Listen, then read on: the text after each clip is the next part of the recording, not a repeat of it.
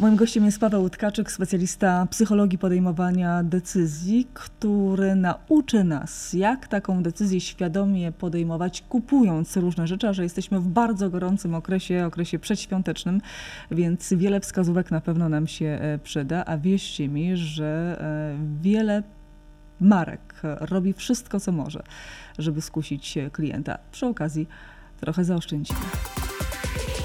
Powiedz mi, kto jest dla Ciebie autorytetem?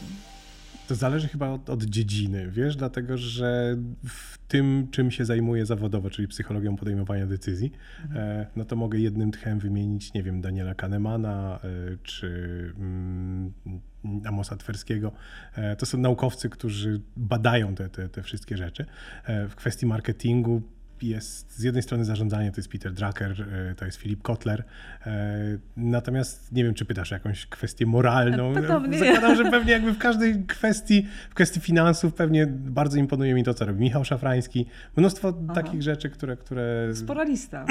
Myślę, że tak. Bo, bo... się kogoś, to jest albo cisza, albo szukanie gdzieś tam nazwisk w pamięci. O to ci nie podejrzewałam. nie, natomiast wydaje mi się, że y, y, jak ludzi pytasz autorytety, to albo właśnie tak jak powiedziałaś, jest cisza, albo pada ci jedno nazwisko, gdzie ludzie mówią, to jest mój idol i będę go naśladować we wszystkim, co robię. A, a wydaje mi się, że takie bardziej racjonalne podejście to jest powiedzieć sobie, że są ludzie, którzy się na konkretnym obszarze znają, ja ich będę naśladował w tym obszarze.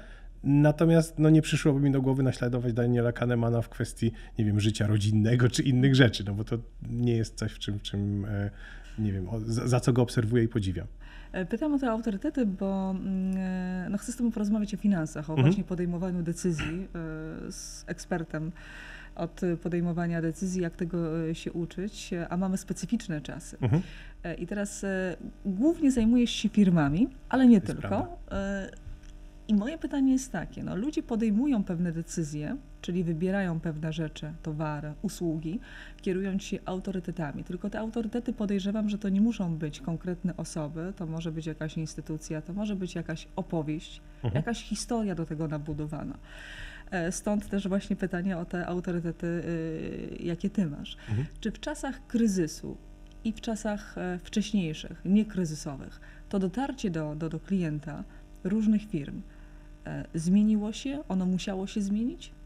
Musiało się zmienić i teraz, kiedy ty mówisz, że ja się zajmuję firmami, ja, się, ja współpracuję z firmami, ale klientami moich klientów są najczęściej wiesz, przeciętni kowalscy, którzy podejmują decyzje. Ja się zawsze śmieję, że na końcu ja zmieniam ludzką decyzję, czyli sprawiam, że Kowalski kupuje proszek do prania A, a nie proszek do prania czyli B. Czyli ty najbardziej znasz Kowalskiego? E, tak, dlatego, że to jest e, mój target, że tak powiem. Tak? To znaczy, że to, to jest, e, im więcej ja wiem, w jaki sposób Kowalski podejmuje decyzje, tym lepiej jestem w stanie zaprojektować proces dla firmy, który na te decyzje wpływa. I teraz pytałaś, w jaki sposób ludzie zmieniają decyzje w czasie kryzysu. Generalnie jest tak, że kilka rzeczy się, się tam dzieje, które wychodzą w badaniach. Po pierwsze, w warunkach niepewności e, my przestajemy podejmować takie bardziej frywolne decyzje. To, to się objawia tym, że mm, konsument, który jest w kryzysie, który ma zagrożenie, jeszcze nie spadł mu ten dochód, natomiast on mm, czuje, że jest zagrożenie, że spadnie. On zaczyna uważnie oglądać każdą złotówkę. I teraz, y, y, zanim on wyda tę złotówkę, to on zastanawia się, czy ta kategoria, na którą ja zamierzam ją wydać, czy zależy mi na niej i on w tym momencie wybiera firmę najlepszą z danej kategorii, a y, w przeciwnym wypadku, jeśli mu nie zależy na kategorii, to wybiera firmę najtańszą. I konsekwencją tego jest to, że w kryzysie praktycznie ginie klasa średnia. Czyli jest dużo takich firm, które poza kryzysem my wybieramy dlatego, że a akurat nam się zdarzyło, akurat przechodziliśmy koło sklepu, kupiliśmy impulsowo i tak dalej, i tak dalej. My te decyzje troszeczkę ograniczamy, mm, więc jeśli ja sobie na przykład zamawiam sushi, to do tej pory zamawiałem sushi w, nie wiem, knajpie, która była blisko domu i zamawiałem gdzieś tam przygodnie, a w tej chwili mówię, ej, skoro robi, przychody mi spadły, sushi będzie dla mnie okazją, e, to być może powinienem poszukać lepszej knajpy, która te, te sushi daje i średnia klasa tak naprawdę zanika. Znaczy, znowu, tutaj jest kilka rzeczy, które się składają na coś takiego. E, konsument, który jest zagrożony, jest jeszcze taki, taki e, element, który nazywa się efektem szminki. Znaczy, że w momencie, kiedy cię wyrzucą z pracy, to żeby sobie skompensować, to idziesz kupić bardzo drogą szminkę. I, I y, bardzo często jest tak, że my reagujemy impulsowymi decyzjami zakupowymi na to, że czujemy się zagrożeni Bo i co tak mi dalej. szkodzi? Tak, natomiast y, z jednej strony jest to, co powiedziałaś, to znaczy, że w przypadku podejmowania decyzji efekt znajomości, tak zwany, jest bardzo ważny, czyli my kupujemy rzeczy, które polecają nam ludzie znani albo firmy, z którymi się wcześniej spotkaliśmy. E, Natomiast cudowność tego efektu i to, z czego ludzie sobie nie do końca zdają sprawę, polega na tym, że ta rekomendacja nie musi być od osoby, która się zna na danej branży, tylko od osoby, która jest nam znana. To znaczy, jeśli twoja mama ci coś poleci, to ona się nie musi znać na danej kategorii. Ty nie zastanawiasz się, czy twoja mama się zna na danej kategorii, tylko ponieważ ona jest ci znana, to jest dla ciebie silnym takim Ufam silnikiem, tak, rekomendacyjnym. E, I firmy bardzo często, jak sprzedają produkty, to szukają kogoś, kto rekomendowałby te produkty, kto się zna na danej kategorii. Co jest chybioną decyzją, dlatego że ja mogę zatrudnić, nie wiem, Martynę Wojciechowską, Roberta Lewandowskiego i oni sprzedadzą wszystko. W sensie takim, bo ja ich znam i im ufam, e, więc, więc oni się nie muszą znać na danej kategorii, żeby sprzedawać produkty. To jest moje kolejne pytanie było to, gdzie, e, e, jakie pułapki czyhają na, Mhm. na tych konsumentów, na tego Kowalskiego. No to pierwszą pułapką, jak to wskazałeś, jest Lewandowski. Lewandowski. Nie, wiesz co? Pierwszą pułapką jest nasz własny mózg. To znaczy, że my generalnie nie podejmujemy racjonalnie decyzji, a wydaje nam się, że podejmujemy racjonalnie decyzje.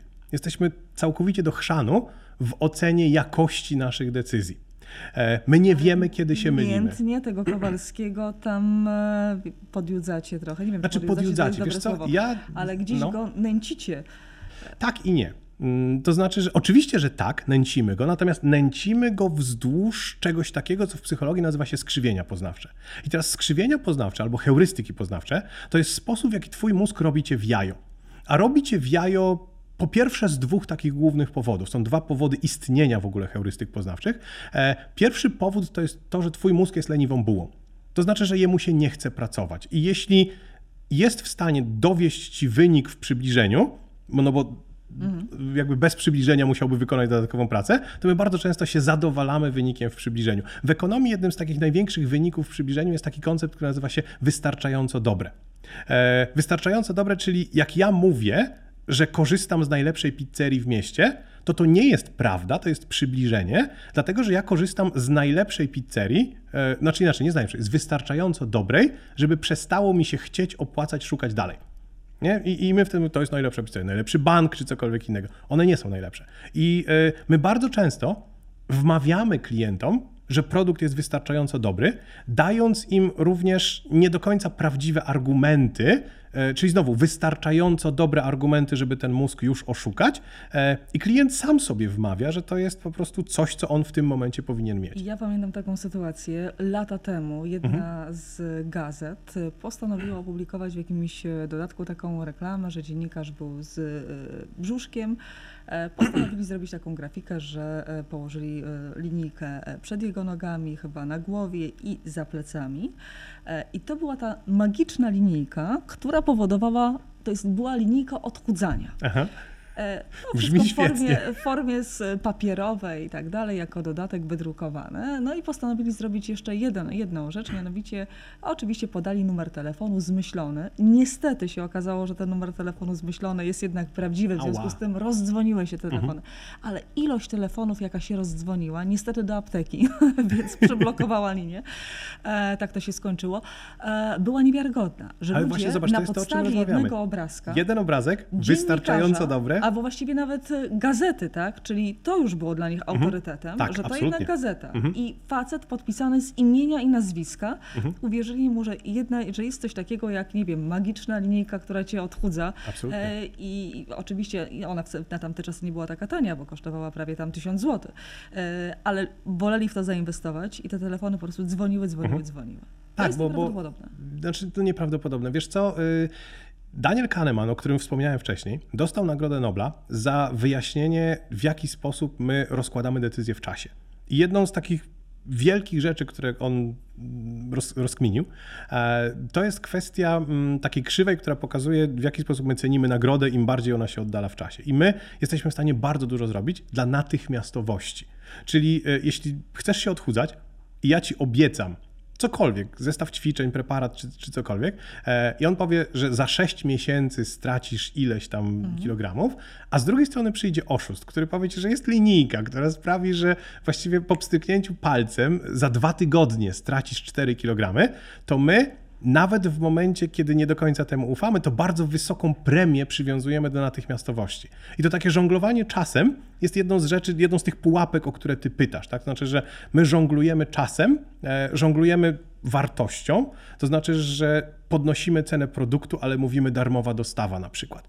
I w tym momencie y, klient, y, który płaci razem więcej, i tak uważa, że jest zadowolony, bo wyhaczył darmową dostawę. W momencie, kiedy usiądziesz i to policzysz, to się okazuje, że produkt powinien być tańszy i gdyby dostawa jeszcze kosztowała ileś tam złotych. Uwielbiam też te końcówki 900, powiedzmy 99 mhm. a propos tej linijki, e, tak. że to nie jest 1000, to inaczej brzmi jak końcówka 999. Masz wrażenie, że jednak nie zapłaciłeś tego 1000. No właśnie, to, to co powiedziałaś, to jest, to jest słowo klucz wrażenie. To jest heurystyka, to jest przybliż, przybliżenie, no bo umówmy się, 1000 e, versus 999 to jest praktycznie ta sama kwota, ale nasz mózg dostarcza nam informacje w przybliżeniu i mówi, tam była dziewiątka na początku, bo e, akurat w tych cenach e, z dziewiątką najważniejsza jest e, pierwsza cyfra po lewej stronie, nie po prawej. To znaczy, że obniżka z 15 na 14,99 generuje ci mniejszy skok w zakupach, bo cyfra po lewej stronie, jedynka się nie zmieniła, niż obniżka o ten sam grosz z 20 na 19,99. Więc trzeba umiejętnie to obniżać, bo to nie o tę dziewiątkę na końcu chodzi.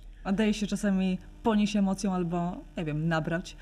Czy ja się daję? Oczywiście, że tak. To znaczy, że y, wiesz co, my podejmujemy decyzje w sposób racjonalny tylko wtedy, kiedy jesteśmy czujni. Natomiast ilość tej czujności, którą mamy w ciągu dnia do dyspozycji, ona jest bardzo mocno ograniczona, więc my świadomie lub mniej świadomie wyłączamy tę czujność. Ja jestem tak samo podatny jak wszyscy inni. Ale mi się wydaje, że to jest niemożliwe, znając te wszystkie mechanizmy. Nie, czekaj, podam ci jeden bardzo fajny przykład. z jednej strony mechanizmu, a z drugiej strony tego, jak, jak, jak wpadłem. Wpadam całkowicie świadomie, ja projektuję takie mechanizmy. E, jest sobie pod moim domem e, biedronka i pod tą biedronką pani sprzedaje truskawki w sezonie. E, truskawki z ciężarówki to taki, takim vanem podjeżdża. I ona ma w środku, ponieważ drzwi do tego vana są uchylone, ona ma w środku wielką beczkę z truskawkami. Natomiast przed tym stoi stolik i na stoliku są dwie kobiałki. I na jednej napisane truskawki, załóżmy 8 zł, e, truskawki słodkie 9 zł. Zgadnij, które ja kupuję. No 9 zł. Oczywiście, znaczy, pomimo tego, że ja wiem, bo ona ma otwartego tego wana, że ona te obie kobiałki wypełnia z tej samej beczki. E, my jesteśmy w taki sposób podatni na, na, na, te rzeczy. Znaczy, używamy ceny jako wskaźnika jakości, i nawet kiedy inne rzeczy pokazują, że kurczę, blade niekoniecznie, to ja mówię, kurczę, a może jest coś w tych truskawkach słodkich, powinienem je kupić.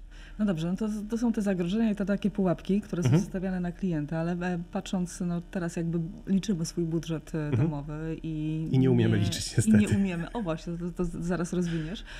Dlaczego nie umiemy liczyć? My nie potrafimy liczyć. E, pokażę Ci przykład. To jest zadanie, bardzo proste zadanie matematyczne. Baton i guma do rzucia kosztują razem złoty 10. Na razie jasne. Mhm. Baton jest o złotówkę droższy od gumy do rzucia. Ile kosztuje guma do rzucia? No wiem, że nie jestem dobra w matematyce. Znaczy, inaczej, mi się wydaje, że jestem dobra, ale i to takie proste liczby. 10 groszy rzucę. Dobra, sprawdźmy Twoje obliczenia. Jeśli guma kosztuje 10 groszy, baton jest o złotówkę droższy. Ile kosztuje baton? Złoty 10.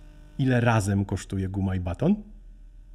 Złoty 20. A miało być? Złoty 10. Właśnie. I teraz to jest zadanie, które nie, w ogóle się nie masz, bo ty mówisz, nie potrafię liczyć. To jest zadanie, które grubo ponad 90% ludzkości nie jest w stanie rozwiązać w pamięci, dlatego że ono jest zaprojektowane do angażowania naszej intuicji matematycznej, której niestety nie mamy. To zadanie się rozwiązuje na poziomie lingwistycznym dużo bardziej, dlatego że słyszysz złoty 10, a potem słyszysz złotówkę droższy. Więc zdejmujesz tak naprawdę te. Dopóki nie zapiszesz tego w formie równania, nie jesteś w stanie odpowiedzieć na pytanie, ile kosztuje guma do życia. Chociaż tyle się wytłumaczyłam. No nie? Ty mnie wytłumaczyłeś, nawet nie ja siebie. Tak, ale, ale właśnie i, i teraz wracając do kontekstu, my nie potrafimy liczyć w momencie, kiedy zdajemy się na naszą intuicję matematyczną, i wydaje nam się, intuicja matematyczna podpowiada, mam to, rozkminiam to. E, I sklepy, firmy wykorzystują naszą nieznajomość intuicji matematycznej po to, żeby nam podsuwać produkty, no, które nasz budżet kurczy się, kurczy, kurczy no właśnie, i tak generalnie tak narzekamy. i zaciskamy pasa. Ale pokażę Ci jeszcze jedno takie zadanie. E, e, jest sobie staw, na którym rośnie rzęsa wodna i teraz ta rzęsa wodna, ona codziennie podwaja swoją objętość. I e, żeby zarosła cały staw, potrzeba 48 dni. Mhm. Ile potrzeba, żeby zarosła połowę stawu? 40 też, 43. Uh -uh. Nie? 47. To może gdzieś się. No, nigdzie, ale... się nie, nigdzie się nie machnęłaś, próbowałaś liczyć. Natomiast pamiętaj o tym, że ona podwaja swoją objętość. Nie, ona podwaja swoją objętość co jeden dzień. E, czyli jeśli cały staw zarósł w 48 dni, to połowa stawu 47 dni. Żadne obliczenia nie są tego potrzebne. E, natomiast my, nasza intuicja matematyczna nas bardzo mocno zwodzi na manowce. E, czyli wychodzi na to, że nie liczyć. Mm, liczyć, właśnie o to chodzi, że liczyć, tylko że liczyć nie zdając się na intuicję. My bardzo często siadamy do liczenia mówiąc, wiem ile to jest, mhm. wiem, że to jest więcej, wiem, że to jest mniej i tak dalej, i tak dalej. E, sklepy to bardzo często wykorzystują, na przykład mieszając w objętościach opakowań, czyli yy, mówisz, nie wiem, trzy 70-mililitrowe puszki Coca-Coli kosztują tyle, natomiast cztery 95-litrowe puszki Coca-Coli kosztują tyle. I teraz która Coca-Cola jest droższa. I my w tym momencie, mając tak skomplikowane obliczenia, e, my przestajemy liczyć Coca-Colę w sensie w mililitrach. Liczymy cenę. nie, liczymy puszki. liczymy cenę puszki i się okazuje, że tak naprawdę zaczynasz przepłacać za produkt, który po wyliczeniach jest droższy, ale cena puszki wyszła tańsza, nie? Więc, więc e, to Czyli są takie żeby się odpornić, to trzeba liczyć. Trzeba, trzeba liczyć, absolutnie, umieć liczyć. E, trzeba być czujnym e, i bardzo pomaga znajomość wzorców. To znaczy, mm, skrzywienia poznawcze są pewnymi wzorcami, czyli e, u wszystkich ludzi one działają tak samo. Czyli e, te przekręty, nazwijmy to w cudzysłowie, e, które robią sklepy, czy sprzedawcy, czy cokolwiek innego, one idą wzdłuż pewnego stałego zestawu wzorców. W momencie, kiedy wiesz, gdzie patrzeć, czyli na przykład właśnie bardzo częst, częstym rozwiązaniem jest downsizing, bo my, ponieważ jesteśmy leniwi, patrzymy na cenę tabliczki czekolady, a nie na objętość tej tabliczki czekolady. Więc jeśli wiesz, gdzie patrzeć, widzisz, o to jest tańsza czekolada od tej, patrzysz na objętość i się okazuje, że w czekoladzie to wcale tak fajnie nie wychodzi. Po naszym podcaście to teraz e, te tłumy, które są w galeriach też będą teraz dłużej stałe przy tych półkach i e, będą... Ale to jest dobre z jednej strony. Liczyło objętości. E, liczyło objętości, ale przy pewnej dozie wprawy zaczynasz się uczyć, e, które produkty się opłaca, których się nie opłaca i potem już sobie tylko co jakiś czas sprawdzasz, czy się nie machnęłaś w obliczeniach. Mhm. A tak sobie myślę rzeczywiście, że mm, e, też wpływ pewnie ma e, nasza historia, mhm. to znaczy to, że jednak no, przez wiele lat byliśmy wychowani po pierwsze mhm. w komunizmie, szczególnie nasi rodzice, tak? Nic nie było, tak? Nie, nie, nie byliśmy przystosowani i przyzwyczajeni do tego, że mamy wolny rynek, że e, teraz właściwie nie musimy gromadzić mhm. wielu rzeczy, bo e, nie ma takiej potrzeby. Mhm. A przez to, że nic nie było, to też de facto wcześniej z historycznego e, rysu nie byliśmy nauczeni, jak, e, mm, jak oszczędzać. Wiesz co, e, miało to na nas wpływ w kwestii tego, w jaki sposób my wybieramy. To ten różnica pokoleniowa mhm. jest dosyć widoczna mm, właśnie w, tego, jak, w tym, jak my pojmujemy kryzys. To znaczy, że dla pokolenia wychowanego jeszcze właśnie za komuny w tak zwanej ekonomii niedoboru, kryzys oznaczał, że nie ma towarów na półkach.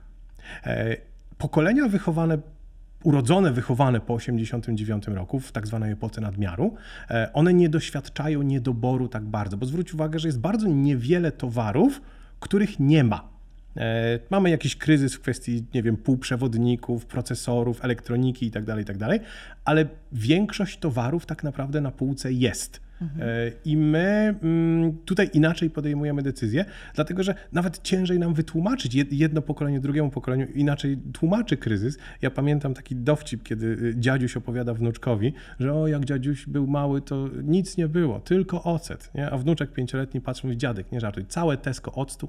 E, e, wiesz, młodzi ludzie nie potrafią sobie wyobrazić takiej ekonomii, w której rzeczywiście y, niczego nie ma, e, więc ten, ten proces podejmowania decyzji to to jest kwestia zapewnienia bezpieczeństwa e, decyzji dużo bardziej niż powiedzenia mamy towar, czy mamy taniej, czy cokolwiek innego. Ja wolę kupić towar, który daje mi gwarancję zwrotu, e, niż towar, który jest nawet lepszej jakości, ale taki, z którym ja, nie wiem, być może zostanę i nie będę go chciał i tak dalej. Pytałam tak o tą różnicę pokoleniową, Mhm. bo zmierzam do tego, że e, no, warto jednak postawić na e, edukację. Mówię to w, Tak. w kontekście e, tego, że wychowując się w tej komunie, Mhm.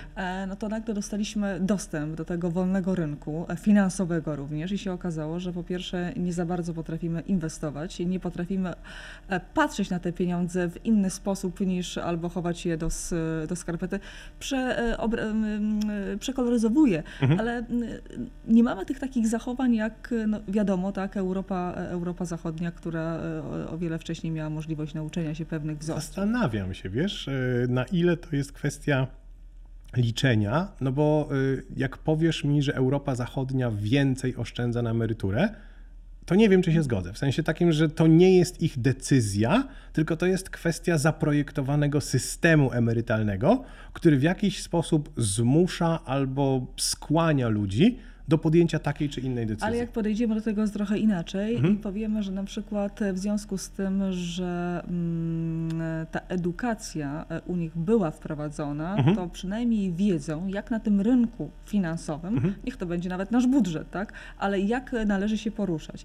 E, Przed e, jeszcze naszym, nasz, naszą rozmową, przed nagraniem rozmawialiśmy o tym, że no, takie proste pojęcie jak dochód, przychód, brutto, netto, przecież Mhm. jakbyś wyszedł teraz i połowę osób zapytał, co to jest brutto netto, jestem w stanie się założyć, że niektórzy absolutnie by nie, nie, nie potrafili odpowiedzieć na to pytanie, albo pomylili, tak, e, która jest kwota prawda. jest, e, albo jak obliczyć tę te, te, Mhm. te, te kwotę. Uczymy się o pierwotniakach, o jakichś, e, nie wiem, e, zwierzętach w, w Amazonii, a nie potrafimy prostych rzeczy. To jest prawda, że, że szkoła powinna uczyć nas dużo bardziej praktycznych umiejętności, ale stając trochę okoniem w obronie tej szkoły, y, y, nawet gdyby próbowała, to pamiętaj o tym, że dla takich piętnastolatków y, pojęcia typu brutto, netto, przychód, dochód itd., itd., bardzo często są równie abstrakcyjne jak te zwierzaki w Amazonii, bo oni nie mają jeszcze tego problemu Tylko, do że zwierzę, z jakiegoś e, zwierzaka w Amazonii być może nigdy nie zobaczą. Nie, I teraz, i teraz czekaj, ja wiem, że z perspektywy lat my jesteśmy w stanie powiedzieć, brutto i netto używasz i będziesz używać, a zwierzaka w Amazonii nie spotkasz. Tylko, że jeśli ja mam lat 15 e, i nie spotkałem nigdy zwierzaka z Amazonii i nigdy nie potrzebowałem liczyć brutto netto, to dla mnie to są tak samo abstrakcyjne pojęcia. I dopiero czas nas uczy, że dobra, to było potrzebne, to było niepotrzebne. To teraz e, ja podzielę się taką e, historią, którą całkiem niedawno usłyszałam, e, jak kolega opowiadał, kolega, który prowadzi firmę, więc Mhm. to, to, to ta rodzina jakby wie, tak, no, że ojciec zajmuje Mhm. się, no, te, też prowadząc firmę jest zmuszony prowadzić też finanse, czy rozmawiać przynajmniej czasami o tym, to nie jest jakby temat u nich odosobniony. I ich syn poszedł do banku założyć konto, no i pani się pyta o przychód. Mhm. No i był mega zdziwiony, co to po pierwsze przychód. No policzył, y, on jakoś specyficznie zapytał, ale Aha. powie- powiedział coś takiego, nie wiem, no, no, czy w sensie ta droga, którą przeszedłem, czy, Mhm. czy, No, no. jak również był e, e, bardzo, e, bardzo się ucieszył, jak usłyszał, że może mieć debet. Mhm. No bo fajnie wziąć się Oczywiście, kasę, nie? Tylko jakby nie miał tej świadomości, że ten debet będzie musiał e, Tak. spłacić prędzej czy później. Tak, i, I to są, uważam, mówię o takich pojęciach. Absolutnie. To są takie rzeczy, których powinniśmy uczyć, bo to jest ta znajomość wzorców. To znaczy, że w momencie, kiedy mówisz ludziom a propos edukacji finansowej, że nie ma czegoś takiego jak darmowy lunch i za wszystko kiedyś trzeba będzie zapłacić, e, no to oni przynajmniej gdzieś tam im się zaświeci czerwona lampka. Ktoś mi w szkole mówił, że ten debet to wcale nie jest taka fajna rzecz, jak pan czy z pani, pani z banku mi w tej chwili tłumaczy, no bo oni usiłują to sprzedać, nie? Więc, więc e, wcale nie muszą mówić o wadach w taki sposób, żeby one były dla ciebie w jakiś sposób odrzucające. To jak nas nauczyć? E, bardziej z życia przykłady. Wiesz co, dla mnie problemem jest to, że e, szkoła jest e, bardzo często teoretyczna i mm, nie wysila się, żeby znaleźć przykłady, które takiego młodego człowieka mm, w jakiś sposób wciągną, gdzie on odniesie to praktycznie natychmiast do realnego świata, bo to, to jest ten case, jakby brutto, netto versus Amazonia. E, jeśli ja ani jednego, ani drugiego przykładu Masz nie jestem w dzieci? stanie dzisiaj, tak, e, odnieść do realnego świata, to one są dla mnie nadal abstrakcyjne, więc, więc e, to. E, pytałaś, czy mam dzieci. Tak, mam dzieci. Masz tak, dzieci. tak. No to jak uczysz e, swoje dzieci? Wiesz co, staram się tłumaczyć, natomiast ja dostrzegam to, że nie wiem, moje dziecko lat 15 ma kartę, konto i tak dalej, i tak dalej, takie właśnie dla nastolatków. I wydaje mi się, że najlepszą nauką jest to, że ona to konto w ogóle ma. Bo w tym momencie na jej drodze codziennie stają takie wyzwania, które ona musi rozwiązać, no bo jeśli chce sobie kupić w żabce hot doga, e, a ma pieniądze w telefonie, nie ma gotówki, no to musi się nauczyć używać tych kart, używać innych rzeczy. I, i e, czasem przychodzi i pyta, jak to działa, e, i wydaje mi się, że to jest jeden z lepszych sposobów, w sensie uczenie przez praktykę, bo nie wyobrażam sobie, w jaki sposób miałbym uczyć 15-letnie dziecko płacenia kartą w formie czysto teoretycznej, na jakich zajęciach z edukacji finansowej. To znaczy, że to muszą być realne problemy realnego ich świata i życia, które oni są w stanie rozwiązać w sposób praktyczny, bo inaczej się nie da. Hmm, czyli praktyka. A jak mhm. w praktyce um, być w Polsce mhm. przedsiębiorcą? Niech to będzie jednoosobowa działalność e, nawet w kontekście, kiedy słyszysz, że ZUS y, jest, składka, składka zdrowotna jest mhm. 9%, tak? że przedsiębiorcy generalnie narzekają na ilość y, przepisów, różnych innych uwarunkowań, podatków mhm. i, i tak dalej. To jak spowodować, że warto założyć, albo jak myśleć w ogóle o tym, żeby jednak założyć swój biznes? Nie wiem, czy spodoba Ci się ta odpowiedź, E, bo ona się składa z kilku rzeczy i one się samym przedsiębiorcom nie podobają. Ja pracuję z przedsiębiorcami, e, mam taki portal płatny, gdzie ludzie, właściciele firm e, do, dowiadują się różnego rodzaju informacji. Jednym z elementów tego portalu jest taki dział, który ja nazywam biznesowa głowa. To znaczy, że musisz sobie kilka rzeczy w głowie poprzestawiać, żeby w ogóle prowadzić biznes. I odpowiadając na Twoje pytanie, dwie krótkie odpowiedzi. Pierwsza odpowiedź jest nauczyć się liczyć. To znaczy, że y, y, ja wiem z góry, że ta składka wynosi 9%, ja wiem z góry, ile y, powinienem wziąć za usługę i tak dalej, i tak dalej. A wiesz, gdzie zaczyna się problem? E, wyliczyłem sobie w Excelu, ile powinienem wziąć za tę usługę i włącza mi się taki głos w głowie, który mówi, nikt za to kuna nie zapłaci, potrzebuje obniżyć cenę. To jest taki proces, który nazywa się negocjacje z samym sobą. Mhm. I zaczynasz prowadzić firmę, sprzedając swoje usługi zbyt tanio od początku. E, I to jest coś, co w tym momencie przedsiębiorcy mówią, ty stary w ogóle nie wiesz o czym mówisz, dlatego że e, ja nie mogę sprzedawać moich usług drożej. W większości przypadków odpowiedź brzmi możesz. Są sposoby na, na, podnoszenie ceny, ale tutaj dużo jest do przewojowania w głowie samego przedsiębiorcy. Mm, czyli musisz się nauczyć liczyć, a potem musisz nauczyć się ze sobą rozmawiać w taki sposób, żeby właśnie nie bać się zaoferowania wyższej ceny, bo, bo te negocjacje z samym sobą to jest bardzo potężny proces. Mm, a kiedy mówię o umiejętności liczenia, podam Ci przykład tego, jak ludzie źle liczą. Zwracają uwagę na znowu heurystyki, pewnego rodzaju zbliżenia, które nie są właściwymi metodami na liczenie. Mm, pogadajmy o biznes case. E, prowadzisz szkołę języka japońskiego w Radomiu. E, masz 100 uczniów, mhm. którzy płacą ci po 1000 zł za semestr dla równego rachunku. E, I teraz inflacja, kryzys gospodarczy, różnego rodzaju rzeczy. Od 1 stycznia podnosisz cenę o 10%. Oczywiście, że twoi uczniowie i ich rodzice podnoszą raban, próbują negocjować. Na koniec okazuje się, że sześciu z nich odeszło.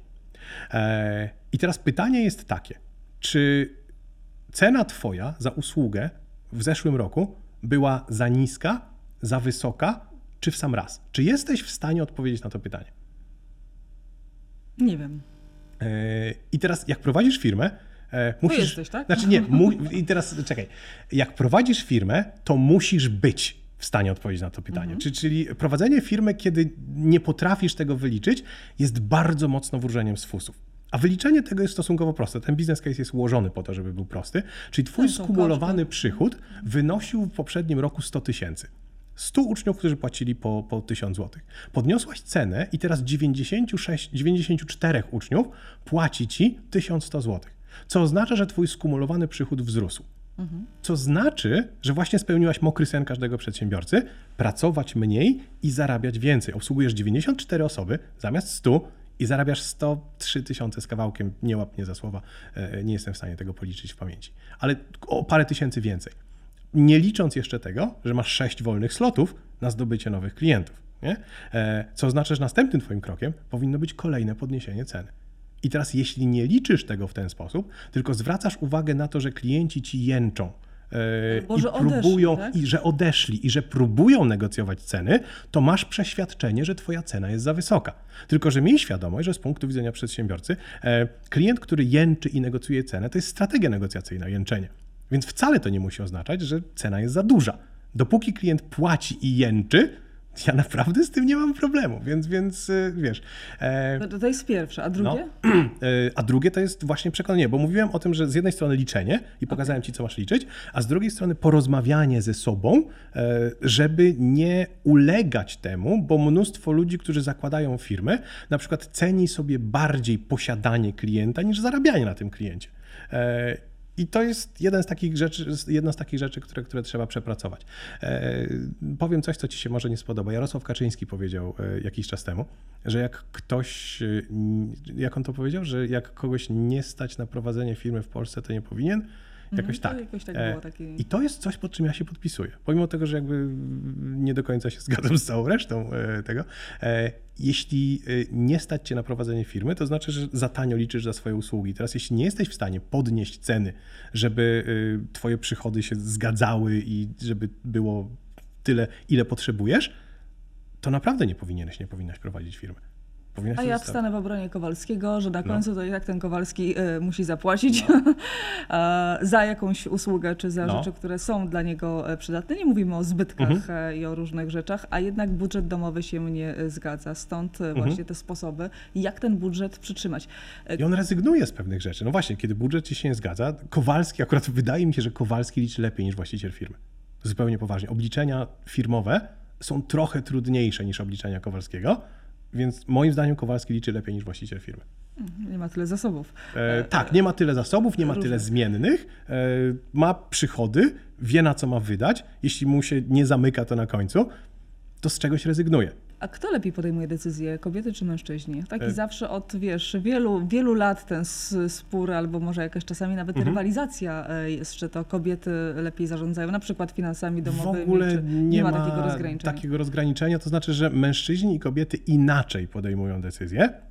Natomiast, e, żeby nie ma lepiej powiedzieć. gorzej. Nie, lepiej gorzej to, to jest ten case, kiedy jakby próbujesz porównać zwierzęta e, pod kątem tego, które się lepiej wespnie na drzewo, nie? I teraz ryby są gorsze. E, No nie. Tak samo mężczyźni i kobiety.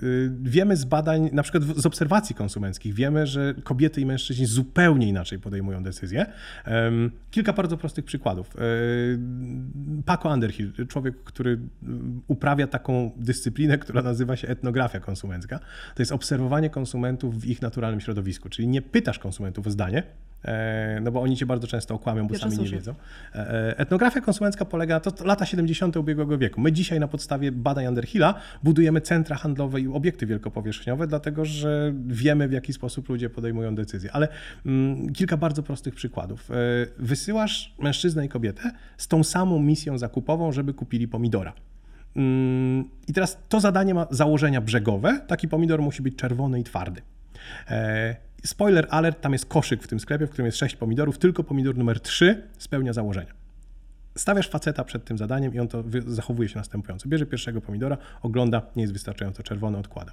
Bierze drugiego pomidora, nie jest wystarczająco twardy, odkłada. Bierzesz trzeciego pomidora, czer- czerwony, twardy, wkłada do koszyka, odwraca się, wychodzi. Pozostałe pomidory przestają dla niego istnieć. Kobieta, ta sama misja zakupowa, te same warunki brzegowe, ten sam koszyk. Pierwszy pomidor w łapę, ogląda, odkłada. Drugi pomidor w łapę, od, ogląda, odkłada. Trzeci pomidor w łapę, czerwony i twardy. Co robi kobieta w tej sytuacji? Bierze. I co? Nie. Odkłada. Odkłada? Bo bierze pomidor numer 4. Żeby Dlaczego? sprawdzić, czy on jest bardziej czerwony albo bardziej twardy. A, E, jest- Zupełnie inaczej jakby podejmuje decyzję. Potem bierze numer 5, a potem bierze numer 6, I wraca do trójki. a potem wraca do trójki. I dopiero wtedy, kiedy jest pewna, że yy, Czyli bardziej świadoma. i teraz czekaj, bo, bo y, jeśli będziemy się spierać o to, która z tych decyzji była lepiej podjęta, to oni oboje doszli do tego samego wniosku, ale facetowi zajęło to mniej czasu.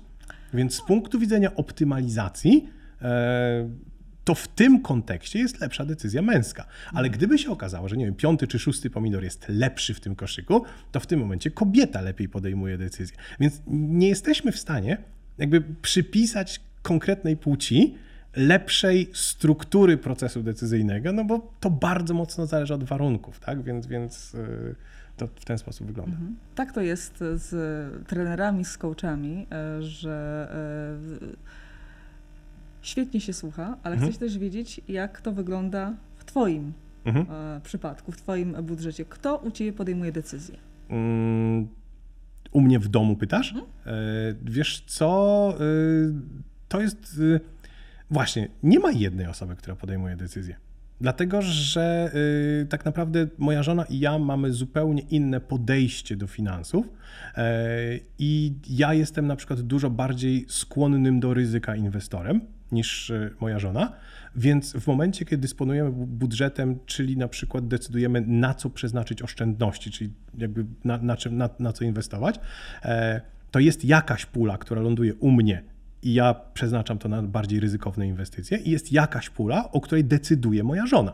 E, I ona mówi, zrobimy to. I mhm. ja się mogę z tym nie zgadzać, ale absolutnie jakby dzięki temu dostajemy zdywersyfikowany portfel i oboje mamy jakąś tam świadomość ekonomiczną, że ten portfel powinien być zdywersyfikowany, więc gdybym ja jej nie miał, to pewnie też bym jakoś dywersyfikował. Gdyby ona mnie nie miała, też by jakoś dywersyfikowała ten, ten, ten portfel, ale myśmy się podzielili obowiązkami. E, jeśli kupujemy przedmioty, to też w sumie się umawiamy. E, plus jest jeszcze taka rzecz, którą musisz wiedzieć o mnie. Ja e, uważam, że jestem do, całkowicie dochrzany, jeśli chodzi o pieniądze. W sensie takim, że. No to świetna reklama. Nie, nie, to, to teraz czekaj, po, po, powiem ci skąd to się bierze a propos świetnej reklamy. Ja nigdy nie miałem problemu z zarabianiem pieniędzy, mhm. dlatego. A, a, a również jestem takim człowiekiem dosyć mocno przyziemnym. Ja nie mam wielkich marzeń. E, czyli to nie jest tak, że ja będę zbierał na jakiś jacht czy coś tam. Jak potrzebuję sobie coś kupić, to idę i sobie kupuję, dlatego że prawdopodobnie na to dosyć szybko zarobiłem, zarobię e, i tak dalej, i tak dalej. Pod tym względem moja żona jest dużo bardziej taką patrzącą w przyszłość osobą e, i za, za to ją cenię, że mnie bardzo mocno uzupełnia, ale y, powiem Ci jedną bardzo fajną rzecz. My też z żoną prowadzimy firmę wspólnie. Mhm.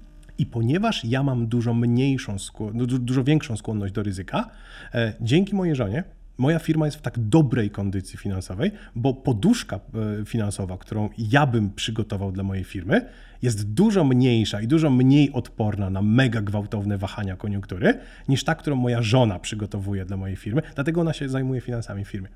Ja jestem od jakby zarabiania, a ona jest od poduszki finansowej, e, po to, żeby nas przygotować na, na wszelkiego rodzaju wahania. Nie każdy ma takie uzupełnienie, niestety. E, ale wiesz co, e, to jest jedna z takich rzeczy, nad którymi powinniśmy pracować. To znaczy, że znowu wiemy z badań, że my nie jesteśmy w stanie zmienić swojej osobowości.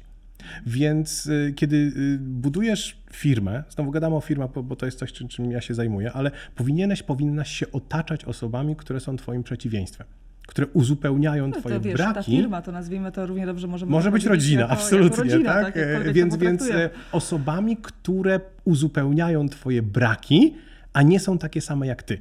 Dlatego, że wszystkie badania na niebie i ziemi pokazują, że jak stworzysz zespół, który składa się z dokładnie takich samych ludzi, to oni podejmują cuzamen, dużo gorsze decyzje. Co przełoży się również na budżet domowy. Absolutnie wtedy. tak uważam. Więc, więc jeśli budżetem domowy za, zarządza tylko facet e, i jego charakterystyka jest na przykład, że jest bardziej skłonny do ryzyka, e, to to jest całkowicie nieodporne na wahania koniunktury, popłyniesz na tym straszliwie. Jeśli zarządza tym kobieta, która jest, yy, znowu ja przypisuję tę rolę tylko i wyłącznie w tym, w tym konkretnym przypadku, która jest dużo mniej skłonna do ryzyka, to oczywiście, że ten budżet jest odporny na wahania, ale z kolei w dobrej koniunkturze po prostu mniej zarabia. E, jesteś w stanie sobie na mniej pozwolić, więc, więc y, to takie wypośrodkowanie zawsze będzie dobrą rzeczą. To na koniec jeszcze takie pytanie, jak przetrwać święta? To zawsze co roku robimy takie, wiesz, podsumowania, jak to było w tamtym roku. A co rozumiesz przez przetrwać? Chodzi ci o finansowe finansowo. przetrwanie? Nie rodzinnie. Mm, kilka rzeczy. To znaczy, po pierwsze, usiąść i przemyśleć, które decyzje podejmujesz y, z punktu widzenia czegoś takiego, co y, nazywa się kulturowe nabywanie wiedzy albo kulturowe podejmowanie decyzji. Kulturowe podejmowanie decyzji to jest na przykład, y, że ktoś taki jak ja powinien się w taki a taki sposób zachować na święta. Czyli ja nie myślę, co jest dobre dla mnie, tylko wyobrażam sobie jakąś wyimaginowaną tożsamość. E, No ale wyobrażasz sobie, że na przykład, no ja wiem, że to, a to łatwo No. się mówi, ale wyobrażasz sobie, że od e, pięciu lat święta są organizowane, czy nawet dziesięciu Mhm. u ciebie. Różnie z tym bywa, jedni przynoszą coś, inni nie przynoszą. Generalnie na tobie spoczywa ten cały obowiązek tych wszystkich zakupów, potraw i no tak i teraz dalej. czekaj, no i, i kto co? powiedział, bo o tym rozmawiamy, kto powiedział, że na tobie spoczywa jakikolwiek obowiązek? Mhm. Czy masz pr- przedstawić listę, kto co przynosi? Przy- Masz przedstawić. I, I teraz to jest kwestia przepracowania tego najpierw ze sobą. Znowu wracamy do jakby przepracowania. No bo, no bo pytasz, jak przetrwać święta. Jeśli e, e, robisz święta, ale jednocześnie to cię nie uszczęśliwia, ale cierpisz, to tu jest coś do naprawienia głęboko. Prawdziwy biznesmen pewnie by policzył powierzchnię. E, nie, nie, ale nawet, nawet nie o to chodzi, wiesz, bo bardzo często e, siadasz i prowadzisz taki wewnętrzny dialog. Pan diabli biznesmen, a on mówi, ciocia Krysia, jak ją poproszę, żeby przyniosła ciasto, na pewno się pogniewa. A prawda jest taka, że nigdy nie pytaliśmy cioci Krysi e, i ciocia Krysia powie, oczywiście, że bardzo chętnie zrobię ciasto.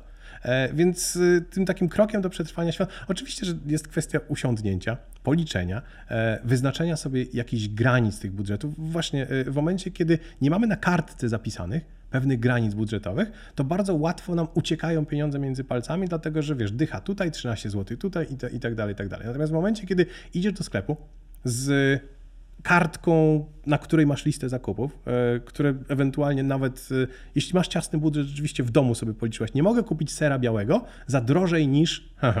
e, I jesteś w stanie to zrobić. To znaczy, że jeśli masz to policzone, to każde z tych zadań odhaczasz jako wykonane albo nie. Natomiast w momencie, kiedy idziesz do sklepu i tam jest napisane ser biały, ser żółty, nie wiem, jajka i tak dalej, i tak dalej, i nie patrzysz na te ceny, no to bardzo szybko ci to jedna złotówka tutaj, dwie złotówki tutaj i, i to ci bardzo szybko ucieka między palcami. Mm, No to y, trochę popłynęłam, więc powinniśmy tę rozmowę też chyba wcześniej y, odbyć, bo to wszystko a propos tego, że jednak Mhm. konsumenta wabią różne rzeczy, między innymi e, ozdoby świąteczne, choinki, Mhm. nie choinki i tym e, podobne rzeczy. E, mm, A co z dziećmi jeszcze powiedz mi na koniec? Mm, Jak? Rozwiń pytanie. No, co, co, co, co trzeba zrobić z, z dziećmi, żeby nie ulegać im? Żeby dzieciom nie ulegać? Mhm. Myślę, że to jest ciężkie.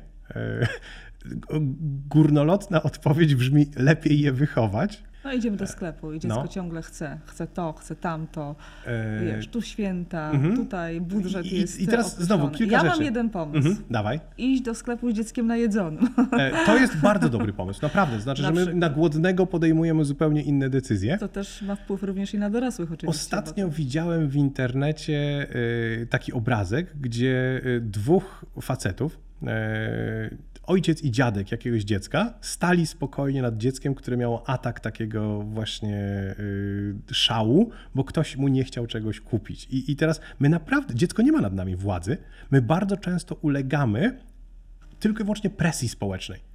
To znaczy, że my nie chcemy, żeby to dziecko zrobiło awanturę, bo trochę nam głupio. My nie mamy czasu go przekonywać, dlatego że gdzieś spieszymy i tak dalej, i tak dalej. I, i y, jednym z takich sposobów, no bo jasne, że twój genialny sposób, żeby z tym dzieckiem najedzonym przyjść do sklepu. E, drugi sposób, który mam jest taki, żeby go nie zabierać do sklepu. Okej. Nie zawsze tak się da.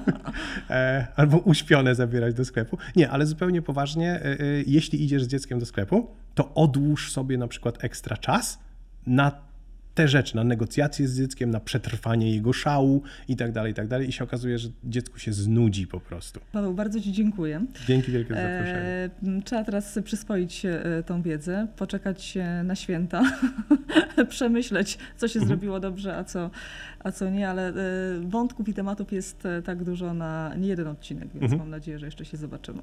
Cieszę się bardzo, że dzięki mnie bardzo. zaprosiłaś. Dzięki wielkie.